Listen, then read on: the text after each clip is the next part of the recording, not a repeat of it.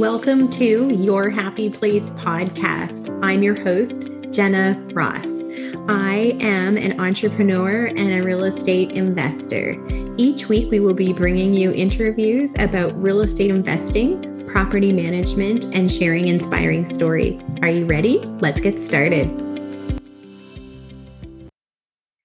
So, today on the podcast, I am so pleased to have Timothy MacEachern here with me. He's joining us from his business, Worthy Financial. Welcome, Timothy. Thank you for having me, Jenna. It's great to be here. I'm so excited for our conversation today, where we talk about all things money and helping people sort of navigate their financial future and improve it. Can you tell us about how the business name Worthy Financial came about? Yeah, absolutely. So, I uh, when I was creating my business and I, and I started this business in 2020, I uh, spent two weeks at my sister's cottage in Cape Breton on the water, and truly rummaging through everything, trying to figure out what am I going to do for this business, every aspect of it. How I'm going to attract customers. What's my name going to be? And picking a name in that process was probably the most difficult, but I knew that it would just hit me. And it hit me one day. Uh, I was in the overlooking the Bras d'Or Lakes and I was just like, worthy. Okay, net worth. Often the people that I'm looking to attract are people that are often, you know, not fully engaged in financial planning and maybe building or looking at their net worth and are sometimes not looked at as maybe worthy by banks because they're not in the private banking side of the bank. And I was like, this is the name. And then I went through, started getting in my head. I picked out some other names and I knew I was going to have to do some name searches. And then I, you know, put out some polls on social media on what names to pick. And the other names I had picked, which I won't mention because they are, some of them were picked over, didn't fit, feel right to me, but other people said they liked them. And then I was like, oh, okay. And then I really second guessed, but then it, it just like Worthy was the only one available. I went with it. It has been uh, something that's been both eye catching and a great way to start conversations with people because people immediately kind of get caught by Worthy. And I just feel like it has really just I, I don't know. It's like now I have a whenever I wear clothing with worthy on it, people are always attracted to it. Yeah. So that's how that I picked my name for the company. And it really has been one of the greatest assets in in striking conversations about people's financial problems or people's finances and how how to build them to be better. Oh, I love, I love, love, love that story. And I love your worthy clothing it's very elevated and yeah it's a perfect business name and it really stands out and it's sort of that play on words too. And uh, and there's a whole money mindset piece that you know people are wondering are they are they worthy? And they want to be and money's just such a weird energy thing. It truly is and often people may not feel worthy when they don't get the response they want when they leave a financial meeting mm-hmm. because maybe that financial meeting is transactional and not based on a relationship. And with my clients, it's all based on relationships and knowing knowing them so I can provide advice that's best for them. Amazing. And so I've come to find out that there's not a lot of people that are offering what you do. Can you share with us your business model? Yeah, absolutely. So in my space, I'm called, like in the industry, fee only. And what fee only is, is that I charge a fee for my services, but I don't sell any products. So I'm not selling investments or mortgages or offering loans. I'm uh, charging a fee. You work with me, and I find what's best for you in the market based on your current situation, based on how your investments are set up, based how your lending set up, and go through and bec- and I should say go through people's finances with a fine tooth comb. And because of that, I'm providing advice that's really holistically based on the person and not based on a sales target.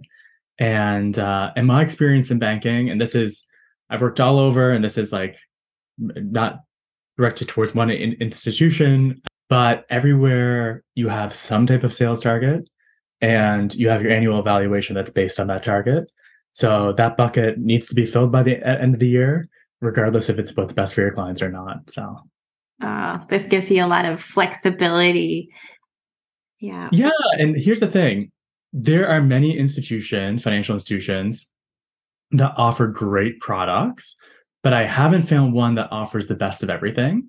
So, this gives me the opportunity to line up what's uh, or help people find what's best at one institution and what's best at another institution. And often it may or may not be at the brick and mortar bank that we often think about as when we think of banking. Now there's what we call fintech, so online banks. There's online credit unions. Each uh, mortgage brokers, each person has a different need, and therefore a different product that's out there is going to be what's best for them. So for me, it's about knowing what's out there and then matching people up to what's best for them. And through that, I'm often able to save people on fees or interest, and of course, taxes when I go through the financial planning side. But it is something that uh, there's no cookie cutter solution for everyone. Therefore, there's not one institution that matches one person's needs.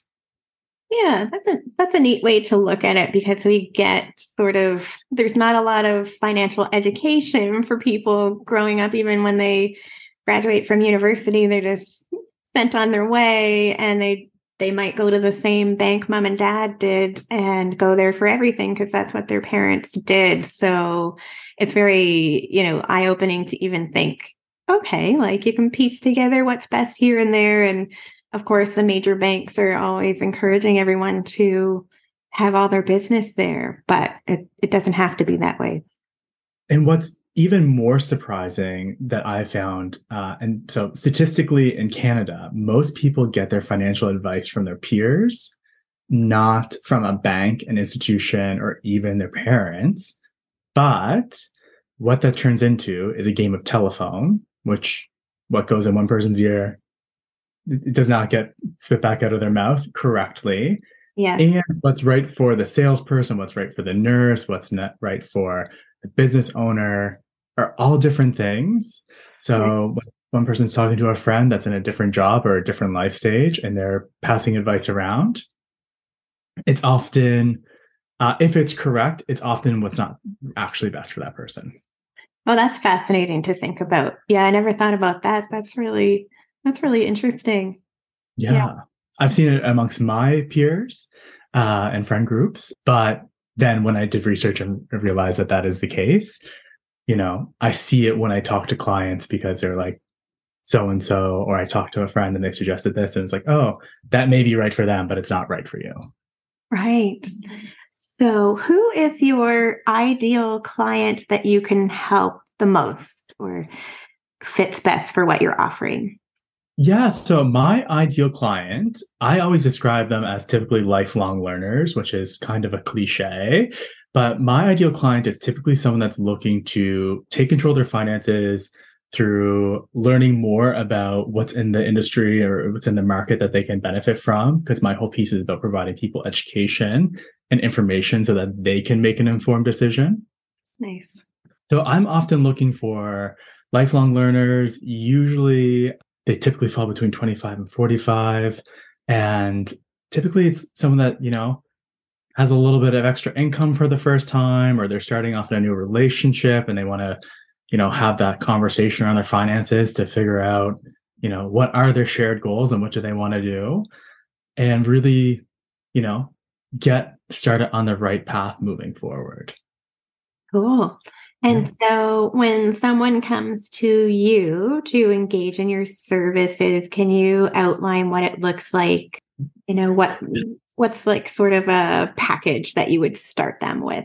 This is typically the process for the average client. So I usually go over three months with my clients. And over the course of the three months, I go through and first start off with setting goals and understanding what people want to do in life like what's what's truly their goals and i often tell people think about not just financial goals, like any life goal, because they're often tied into a financial goal in some way.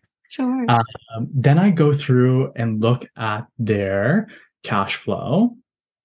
What really that is, is going through and seeing, figuring out what is working, what is not working, what systems can we put in place to better people's, basically help them not not die by the thousand paper cuts of unexpected but reoccurring expenses. The Christmas that we may not plan for, or the trip uh, trip away that we may not plan for throughout the year. Go through, look at every piece of someone's cash, then go through and build out a financial plan based on what they can really afford and matching their goals up, match to products that are in the industry or solutions that are in the industry to their cash flow so they can really afford if it's home ownership that we're putting away enough money per month. We know what the timeline is. We know how much they get if they can afford in the future because we're going to look at how their income is growing and compare that to uh, all the ratios and things that happen in the background when we look at mortgage approvals and then match up a down payment that'll be required and the timeline to achieve it so we can get that person into their first home or or retirement. Same thing matching up looking through making sure that people are saving enough but making sure that if we're saying you need to be saving this much that they can actually afford it in their cash flow. And inevitably if they cannot afford an amount that someone advises them on it may get built up on their line of credit or a credit card or get pulled from a savings in a different way. Then it becomes incredibly inefficient and then we're doing consolidation loans down the road so for me, it's about figuring out what people can really afford and then advising them on their goals and how long it's going to take to get there and how it's best for them to um, to do it. And I should say this: as I'm helping people go through this whole uh, financial planning and financial coaching process, I'm every step of the way helping them adjust to uh, any new banking that we're going to be setting up to make sure that it's working for them before before I uh, we end the engagement. We want to make sure that everything is working for them and any questions are answered and they know fully what's going on. And then we do an annual follow up to make sure uh, we adjust for how their life has changed in a year, the markets, any new goals, and then go from there and adjust the plan accordingly. And then keep going. So yeah. That's so great. That's uh you can obviously tell that you you love what you do and you have a passion for it. Yeah, it's it's been this career has always been very rewarding with helping people, but since setting up my business and offering services this way, it's been uh, rewarding beyond what I ever thought it would be when you're when you're done or when someone has a goal and they don't think it's achievable and you show them how it is how it can be achievable. It's been, uh, yeah, something that fuels me to keep going. Yeah, that's amazing. And you can tell that you're good at what you do. So it's it's invaluable.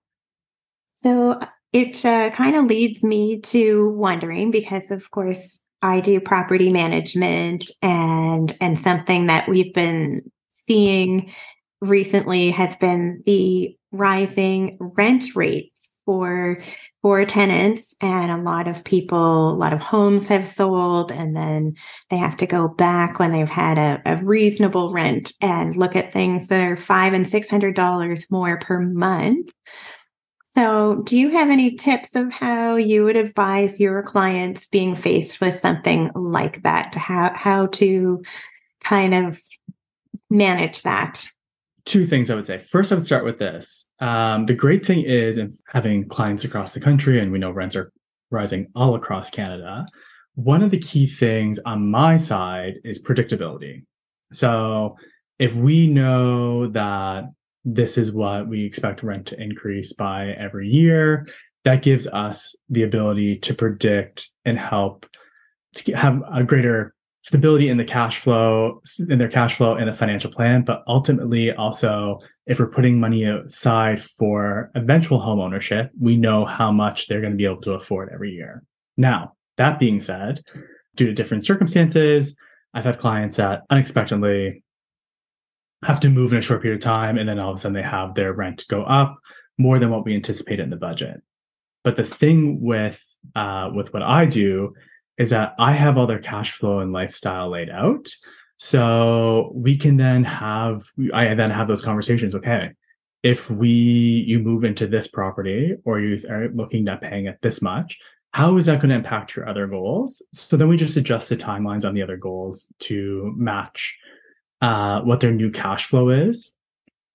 I always say this most people, which we know don't budget, uh, which is fine. Um, but it's for me, it's building a framework of knowing how much someone has left to spend and how much we have to go to our fixed expenses like rent, but also like say, savings for the long term. So typically with my clients, we just adjust the plan accordingly. And let's say it's going to be an extra $600 a month then we figure out where that adjustment occurs and what then start talking about, you know, lifestyle or adjusting out other goals longer term. But the great thing is right now is I look at it this way. I help a lot of my clients go from renting to buying a home and that gives them more control long term in that expense in their life being housing. Of course, people's mortgage payments do change time to time, and property taxes change, and insurance changes, and fixing the roof occurs as well. But we have the predictability of having that mortgage payment. So I, uh, or the stability of mortgage payment. So I really work and try to help my clients go from renting to home ownership to build stability for themselves and specifically, I have a package called I Want to Be a Homeowner to help people get from renting to home ownership uh, in the most efficient way possible. I think that's fantastic because while obviously property management and renting homes, you know, that's that's what pays my bills, but but I do want that for our clients and our ideal tenants are responsible. And, you know, eventually I want them to own a home if if that's their goal. And for most people it is. So I think that's wonderful. Yeah. And a big thing with it too is that helping people realize what they can really afford. So I get many conversations looking back on people that have had to uh, switch apartments where their rent does go up, but then they know, okay, this is what I can actually afford. If I, whatever that amount is monthly, if, and we have all that information because we've gone through their cash flow, we know what they can really, what their budget can really handle, what their lifestyle can really handle. And that way, just like all financial goals or all financial information, they're making decisions based on the best information and something that's not going to um, you know, have them build up debt in the long term so that way they can one pay the rent and two move on to whatever the next whatever the next stage is. And maybe it is renting. Not realistically, not everyone's going to be a homeowner. The thing to know is more people I've realized since doing this don't think they can be a homeowner, but can be a homeowner if they plan for it. Yeah, no, that makes total sense. So, we've had something happen in Nova Scotia where nurses are getting a bonus from the government. Can you can you share what that bonus is and uh, some strategies on how, if you were a nurse and you were getting a windfall like this bonus, how to best apply it? Yeah. So the great thing is that right now, nurses in Nova Scotia, uh, if they're working a full time position, are going to get ten thousand dollars. Other healthcare workers are going to get a one time payment of five thousand dollars, as long as they're in provincially funded pos- positions. I would say check with the provincial government if you qualify, and nurses as well. If they sign on next year for another two years, they will receive another ten thousand dollars. Now, there's a few things uh, that I've heard where people are like, oh, I'm going to lose this all to taxes or what have you. There are ways to, uh, one, either minimize or eliminate paying tax on it or defer the tax to a later date. And to kind of take this back one step, anyone that works in any job and you have a payroll department, you can go talk to the payroll department and say, take more tax off me. And they'd be like, okay, we'll take more tax off you. You can't go to your payroll department and say, take less tax off me. And they'll say, no. But there's actually a form to reduce uh, getting taxed at source uh, that you fill out with CRA. You submit it through to CRA, and they say, you're okay, give this to your payroll department. They don't have to tax you, take payroll deduction off of this amount. So in the case for nurses, we'd, we'd fill it out for $10,000. Then they will receive that $10,000 less CPP and EI contributions, pen deductions, without having any tax on it, as long as it's indicated that you're putting it into an RSP, first time home buyer savings account, what have you. Then we look at using that money. Uh, if it's first time home buyer, how can we use that money to uh, plan for buying your first home? If it is, we're looking at RSPs, we would say, uh, you know, for people that are on maternity, been on maternity leave, disability, uh, maybe worked for a different department in the government. There's all these reasons why you might be able to back, buy back pensionable years. And the way that their pension works is that you, it's a calculation based on years of service plus your age. So if you're able to buy back pensionable years, you may be able to retire sooner, or you may be able to retire with a larger pension. And the thing to know about that is, is that it has to be an RSP first before you move it over into the pension plan to get into the weed weed of things. So this is a great way to get this money over and maybe speed up retirement. And I always say this, it's most people I deal with that are approaching retirement cannot wait to get out of their job. Otherwise, they don't want to, you know, plan for retirement immediately. So, although things may be great today, it's be- it's always beneficial better to have more years in that pension plan so you can retire sooner or richer and uh, ultimately the there's other strategies we can use with it as well in retirement but that's a great way to get the money out without paying any income tax on it because ultimately in the long term so they're going to tax you the way payroll taxes are calculated pretty heavily when you receive it. You'll get the difference back at tax time if you don't go this route. But you're going to end up paying 35 plus percent as a tax liability on this money. So if you're thinking about taking this money and put it towards debt or or other parts of your finances that you're looking to improve it with, before you even apply to the debt, you're already losing 35, 37, maybe 40% to taxes. Maybe it's better to take it and put it into an RSP and hold it in the long term, and we'll figure out a different strategy for that debt. Yeah. No, that's brilliant. Uh, a lot to think about and weigh out somebody's individual situation, but it's it's worth somebody contacting you and you know crunching the numbers because that could save thousands. Oh, and I mean, like realistically, lifetime. I mean, depending on how much pensionable service you can purchase or what have and could you're really growing this money yeah and you weren't expecting it and I always put this asterisk on everything. If you have debt that you cannot afford or it's causing you mental health issues or what have you, go after that first. Yeah. Otherwise, let's look at how we can grow your net worth. Yeah. Uh, in the most efficient way possible. Amazing. No, yeah. that's great. Makes total sense. Yeah. How can how can our listeners go to find out more about you? So they can check out my Instagram, which is worthy.financial, or uh, head to my website, worthyfinancial.ca. All of our services are offered online over Zoom. So it doesn't matter where you're located in Canada, except Quebec, that you, I'm always happy to have a consultation to understand where you're at. So I often do meet with people, and maybe I'm not the right service for them, but I can guide them to the right service. Yeah. Uh, otherwise, um, oftentimes I am the right service. So that way we can get started and start building a better future uh, and brighter future together um, and giving people, you know, truly access to the information, financial information, and their own information to make a better financial decision. So that's fantastic. And and you're such a lovely person too. So I know that they're I know personally that they're in very good hands with you. You're very trustworthy and everything like that. So that's that's wonderful. Yeah. Thank you.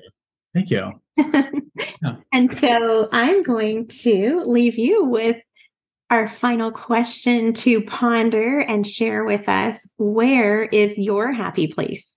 My happy place, regardless where I am, is anytime I'm near the ocean or salt water.